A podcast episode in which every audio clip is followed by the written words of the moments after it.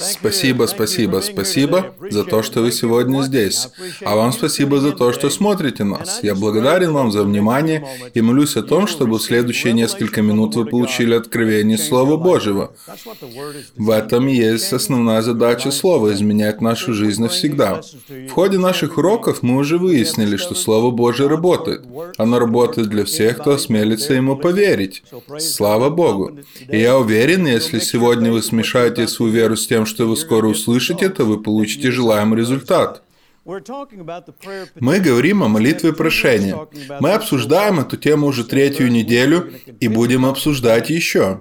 Не знаю, насколько это уйдет времени, но думаю, что больше одной недели.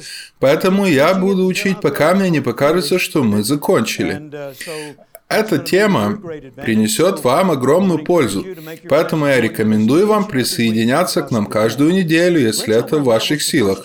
Давайте еще раз откроем наши Библии на первом послании Иоанна, 1 Иоанна, 5 глава, начнем с 14 стиха. Апостол Иоанн пишет, «И вот какое дерзновение мы имеем к Нему, что когда просим чего по воле Его, Он слушает нас».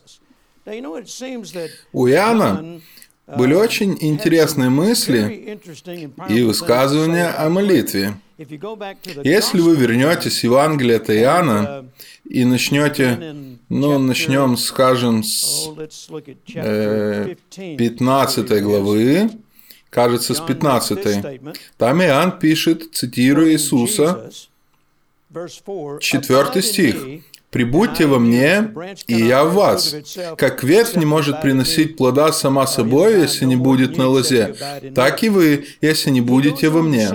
А чуть ниже, в седьмом стихе, он говорит, «Если прибудете во мне, и слова мои в вас прибудут, то чего не пожелаете, просите, и будет вам».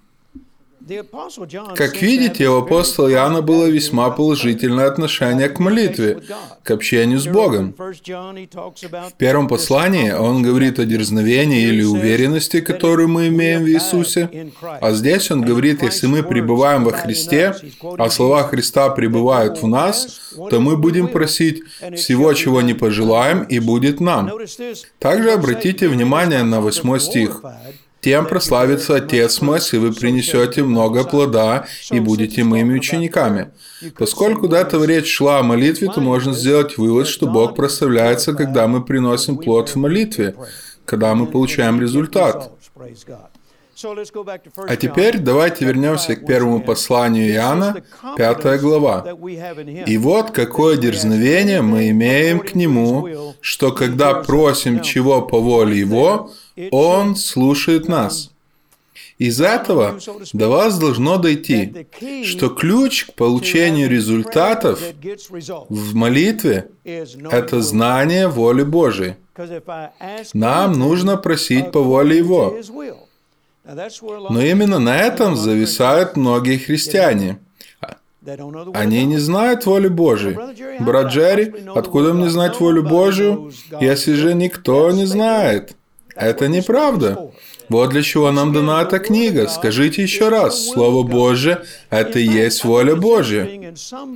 Интересно, что в некоторых Библиях Возможно, у кого-то из вас есть такая Библия. В некоторых Библиях между Ветхими и Новыми Заветами есть заголовок, который гласит «Воля и завещание нашего Господа Иисуса Христа».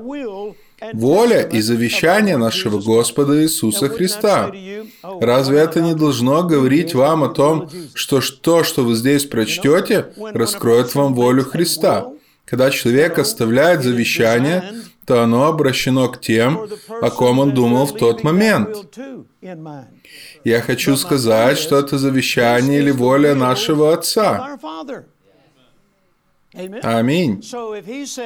Поэтому, если здесь он говорит, «Бог мой, да восполнит всякую нужду вашу по богатству своему славе Христом Иисусом», то разве не имея права сказать, что воля моего Отца заключается в том, чтобы все мои нужды были восполнены? Почему я так могу сказать? Потому что тут так написано, так написано. Так сказал Отец, Он озвучил это в своей воле. Любопытно то, что Иисус единственный, кто когда-либо писал или оставлял завещание, а потом умирал, чтобы это завещание вступило в силу. Потому что завещание не имеет силы, пока не умрет тот, кто его оставил. Верно? Иисус оставил нам свою волю, умер, чтобы она начала действовать, а затем воскрес из мертвых, чтобы следить за тем, что его воля исполняется именно так, как он написал. Разве это не круто? Слава Богу! Никто такого не делал, кроме Иисуса. Слава Богу! Итак, когда просим чего по воле Его, Он слушает нас. Аминь.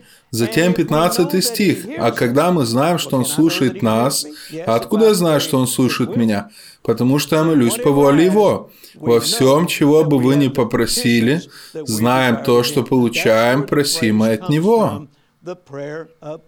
Вот откуда я взял фразу «молитва прошения». Здесь говорится о просимом. Есть одна очень важная вещь которая касается молитвы прошения. Я уже говорил о ней, но хочу сказать еще раз. Молитва прошения основывается на знании воли Божьей.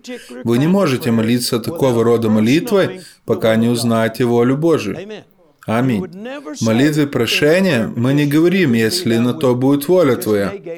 Так вы сводите молитву прошения на нет. Молитва прошения требует от вас знания воли Божией. А это значит, что вам нужно будет заняться исследованием. Вам нужно обратиться к книге и узнать, что говорит Божье Слово. Вы скажете, а что если я просто не знаю, где мне жить? В Калифорнии или, может, в Техасе? Где мне искать в Библии, ну, Калифорнию или Техас? Нет, там вы не найдете Калифорнии или Техаса, но вы найдете истории о том, как люди переезжали. Знаете, в Библии много историй о том, как люди переезжали из одного места в другое, и читая эти истории, мы можем найти какое-то сходство с нашей ситуацией. Или же, читая эту историю, внутри может что-то щелкнуть. Например, у меня была такая история. Много лет назад, в начале 70-х, я проповедовал в Калифорнии. И четверо очень богатых, ну, я имею в виду очень богатых бизнесменов пригласили меня на обед. И вот они пригласили меня на обед, и я пошел с ними. Они сказали мне, это было еще до того, как появился термин «церковь слова веры». Слово веры набирало обороты, но никто еще не называл церкви словом веры. Этот термин только начал маячить на горизонте, и те четыре человека сказали мне, «Джерри, помолись о переезде в Ньюпорт-Бич в Калифорнии». Мы готовы купить вам там дом, мы даже построим вам здание, если вы станете нашим пастором. Мы все это обеспечим, если вы переедете, начнете здесь церковь и будете нашим пастором. Звучало хорошо, не так ли? Но я не знал, было ли это волей Божьей для моей жизни. Я не знал, хотел ли Бог моего переезда. Если посмотреть естественными глазами, то это прекрасное предложение. Сравните. Ньюпорт-Бич, Краули. Ньюпорт-Бич или Краули, Техас. Но для меня была важна Божья воля. Аминь. Для меня это самое важное. Поэтому я решил помолиться. Это как раз тот случай, когда мы в молитве говорим, если на то будет Твоя воля.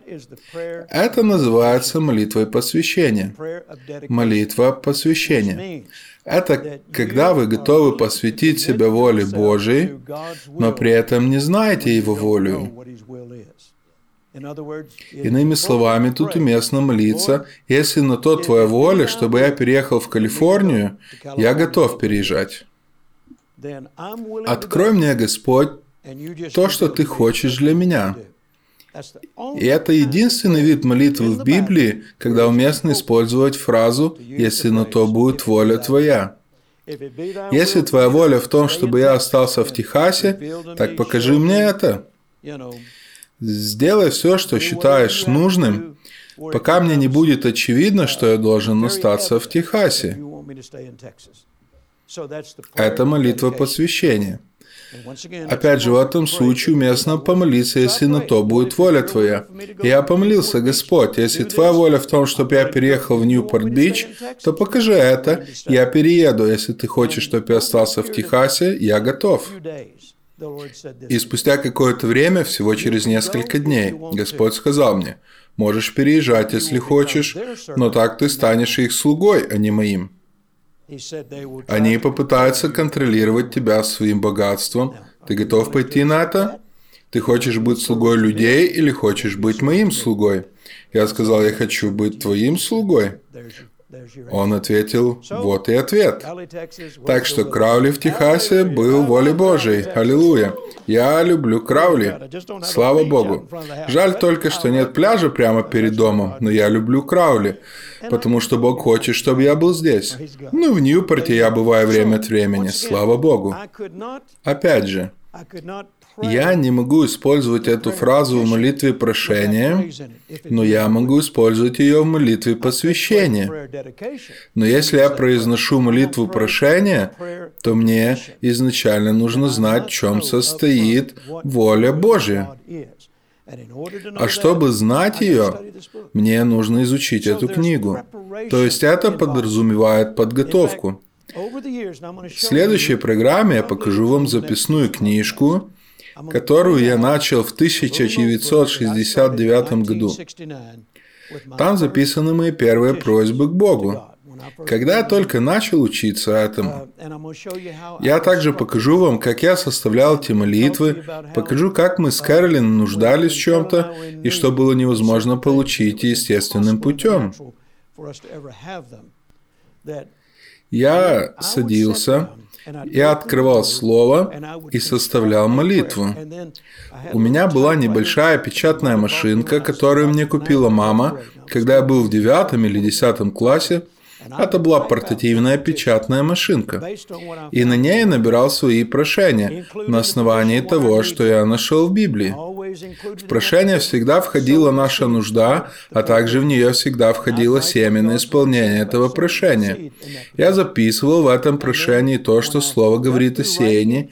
Я набирал все это, а потом делал копию для жены. Затем мы собирались вместе, брали эти прошения, молились именно так, как я написал. А затем мы говорили «Аминь, во имя Иисуса Христа, да будет так». А внизу я оставлял две полосы, жена ставила подпись, и я ставил подпись, а затем дату. Каждый из нас забирал свой экземпляр, а потом время от времени мы их доставали и говорили, «Отец, я благодарю тебя за то, что ты меня услышал. Также спасибо тебе за то, что я имею просимое от тебя». А если дьявол говорил, что такого никогда не будет, я отвечал, «А тут написано другое. Написано в моих руках то, что говорит Божье Слово. Поэтому, дьявол, забирайся со своим мусором, послушай лучше вот это. Аминь. Ни одна из молитв прошения, которые мы приносили к Богу, не осталась без ответа. Каждая из них исполнилась. Вы скажете, ну, не знаю, сработает ли это у меня. Зачем так думать, если у меня есть доказательства того, что это сработало для меня и для тысяч людей по всему миру?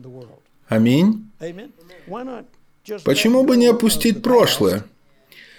Может, вы сделали что-то не так. Может, между вашим аминь и «а вот результат» было что-то, что помешало вам получить ответ. Возможно, вы позволили тому, кто не получил ответа на свою молитву, повлиять на вас и на вашу веру. Это работает, потому что это Слово Божье. Библия говорит, что закон Господа совершенен. Это означает, что в нем нет дефектов, нет ошибок, и что он работает, когда его применяют. Аминь. Итак, еще раз. Молитва прошения требует исследования. Она требует подготовки.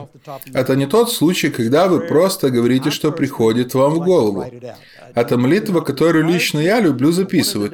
Вы не обязаны так делать, но одно из определений прошения – это просьба в письменной форме. Поэтому лично для себя я их записываю. Для меня записанные молитвы – это точка контакта для высвобождения моей веры. Как в случае с той женщиной, которая сказала, «Если прикоснусь к его одежде, то буду здорова». И когда я записываю, это моя точка контакта. Я стою перед Богом, мы держимся с женой за руки и читаем это. Мы согласились об этом, поставили свои подписи, мы поставили дату и верим, что мы получили, когда помолились, как сказано в Марк 11:24. Для меня это как прикосновение к краю одежды Иисуса. Аминь. И я буду радоваться не только сейчас, но и после, когда будет проявление. Я знаю, что Он услышал меня, и я знаю, что имею просимое от Него. Вам все понятно? Тогда воздайте славу Богу. Аллилуйя. Итак, Божье Слово – это его часть в нашей молитве.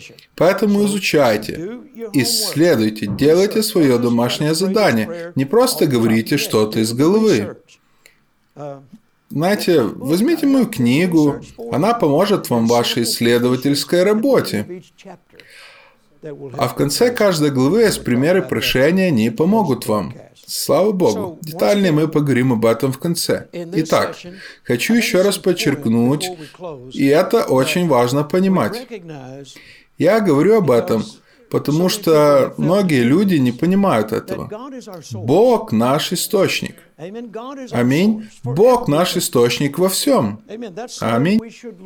Вот как мы должны смотреть на Него. Он наш источник. Ему мы молимся и тем самым и признаем, что Он наш источник.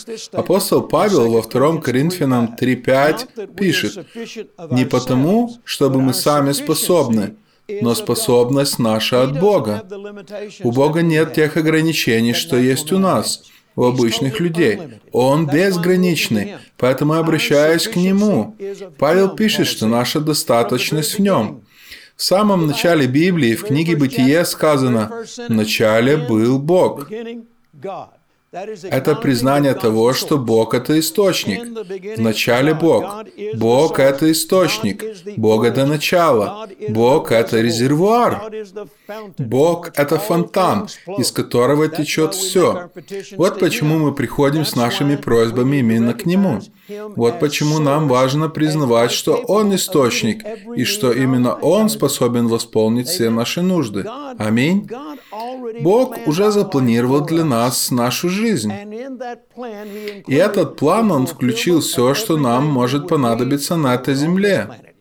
Аллилуйя. Думаю, что многие люди придут на небо, а Бог откроет завесу, а за ней будет целый склад вещей, которые принадлежали нам на земле, как только мы попросили о них. Может, такого не будет, потому что это печально, на небе не будет печали. Но давайте не будем рисковать. И давайте брать все, что Бог обещает нам. Я не хочу прийти на небо и обнаружить там такую завесу. Я хочу, чтобы завеса открылась, а там пусто. Молодец, ты понял, как брать все, что я приготовил. Аминь. Итак, Бог наш источник. Он уже запланировал нашу жизнь, и Он уже запланировал восполнение каждой нужды, которая только будет у нас на земле. Когда кажется, что нет надежды, Он ваша надежда. Когда кажется, что нет выхода, Он ваш выход. В Псалме 61.6 сказано, «Только в Боге успокаивается душа моя, ибо на Него моя надежда». Иными словами, все, что мне нужно, я ожидаю от Него. Люди годами спрашивают меня, брат Джерри, почему вы всегда такой позитивный? Как вы можете постоянно быть в приподнятом настроении? Почему вы все время в ожидании? Потому что я надеюсь на Него, а Он никогда не подводит. Аллилуйя! Он верный. Слава Богу!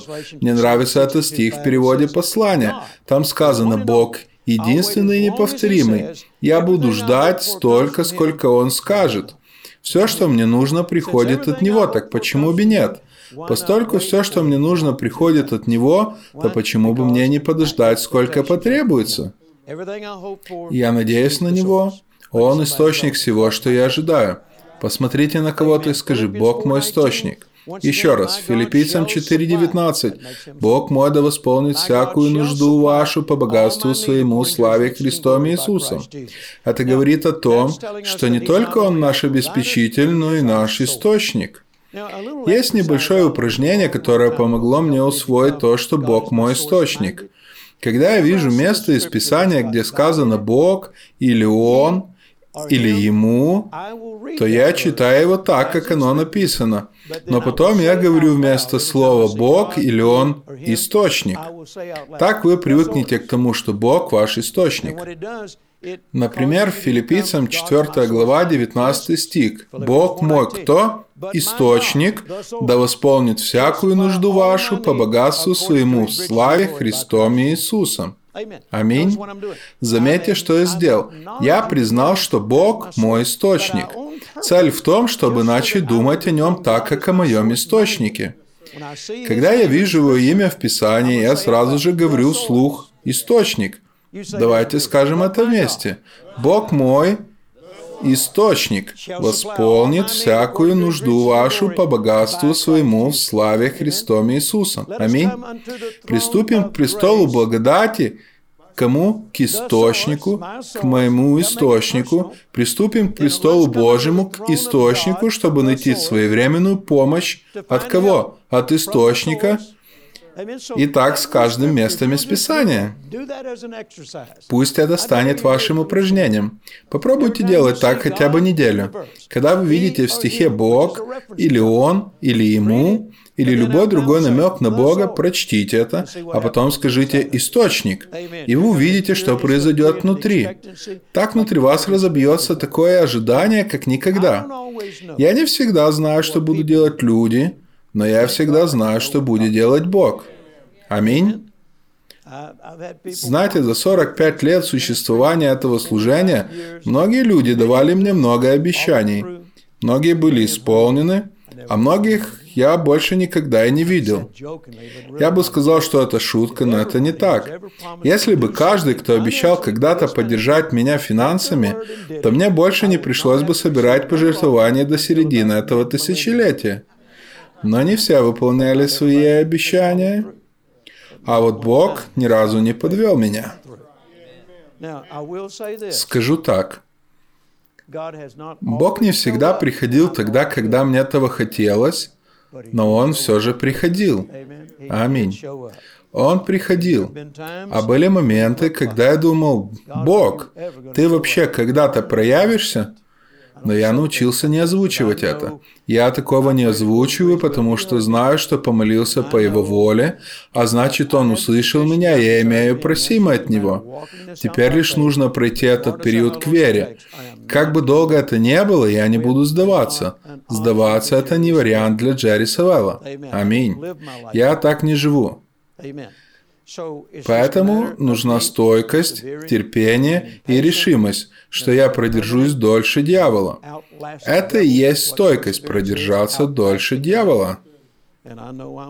И я знаю, что я имею просимое от него.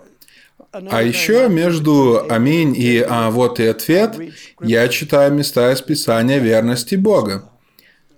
Например, Псалом 88, 35 Говорится, не нарушу завета моего и не переменю того, что вышло из уст моих.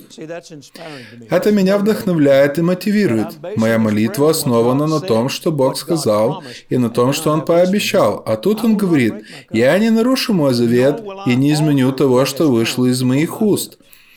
Это мотивирует и разжигает мою веру. Разве это не прекрасно, если бы кто-то сказал, Джерри, я положу на ваш счет 1 миллион долларов и не изменю того, что вышло из моих уст? Это было бы прекрасно, не так ли?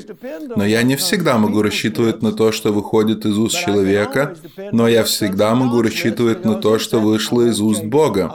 Потому что Он сказал, я этого не изменю, я не нарушу свой завет. Это мотивирует и вдохновляет. Это придает мне сил. Еще у меня есть обещание в Исаия 48 стих. Трава засыхает, цвет увядает, а Слово Бога нашего прибудет вечно. Аминь. Аминь. Слово Бога нашего прибудет вечно.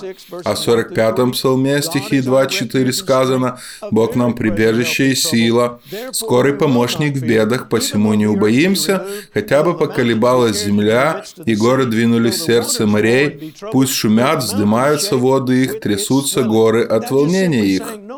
Проще говоря, что бы ни происходило вокруг, я всегда могу положиться на Божье Слово.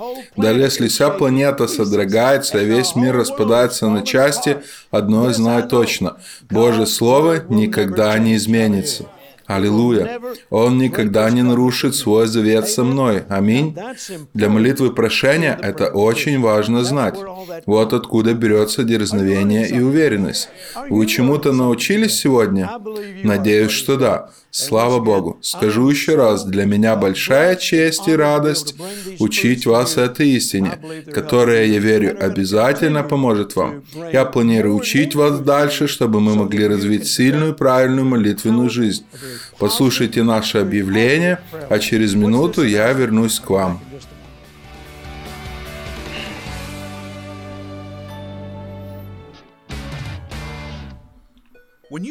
Когда вы молитесь, то хотите ответов. Зависимость, насилие, бедность и духовные оковы расходятся по семьям, церквям, городам и странам. Что вы можете сделать, чтобы побороть силы, которые пытаются разрушить вашу семью и общество? Вы можете молиться. Научитесь молиться эффективно, то есть получать результаты, а также смиренно в соответствии с волей Божией. В книге «Молитва прошения» Джерри Савелл рассказывает о молитве, которая получает результаты. Вы узнаете о молитве прошения в Слове Божьем и прочтете свидетельство о чудесах после этой мощной молитвы. А также вы узнаете о библейском определении молитвы прошения. Звоните или заходите на наш веб-сайт и заказывайте книгу молитвы прошения. Сделайте это прямо сейчас и получите бонус «Рабочую тетрадь». Не ждите, заказывайте сегодня. Узнайте, как правильно просить Господа и видеть чудесные ответы на свои молитвы. Слава Богу! Еще раз спасибо за то, что были с нами сегодня. Не забудьте заказать свой экземпляр книги молитвы прошения. Я вам гарантирую, что вы не сможете выпустить ее из рук. Когда она попадет к вам, вы не сможете ее оставить. Не полно истины Слова Божьего, которое помогут вам сделать вашу молитвенную жизнь такой эффективной, как никогда. Как я уже говорил, в конце каждой главы вы найдете образец молитвы прошения за финансы, исцеление, семью, восстановление восстановления брака и так далее. Вы можете использовать эти образцы, и я рекомендую вам провести собственное исследование. Это очень важно. Когда вы провели собственное исследование, сами составили свою молитву, внутри появляется такая уверенность. И вы понимаете, что с этого момента я точно знаю, что Бог слышит мои молитвы, и Он даст мне просимое от Него. Поэтому закажите себе эту книгу, вся необходимая информация сейчас на вашем экране. Мы отправим ее вам как можно скорее, потому что я хочу, чтобы она быстрее попала к вам в руки. Начинайте читать, читать, применять, а потом присылайте свидетельство результата, которые вы получили. Также не забывайте следить за нами в Facebook, Twitter, Instagram. Если вы хотите стать партнером этого служения, свяжитесь с нами. Мы расскажем вам, как это сделать. Наши партнеры очень важны и очень ценны для нас. Именно благодаря им мы можем достигать весь мир с помощью этих видео. Спасибо вам, партнеры. Спасибо вам за внимание, спасибо зрителям в студии. И помните, ваша вера победит мир.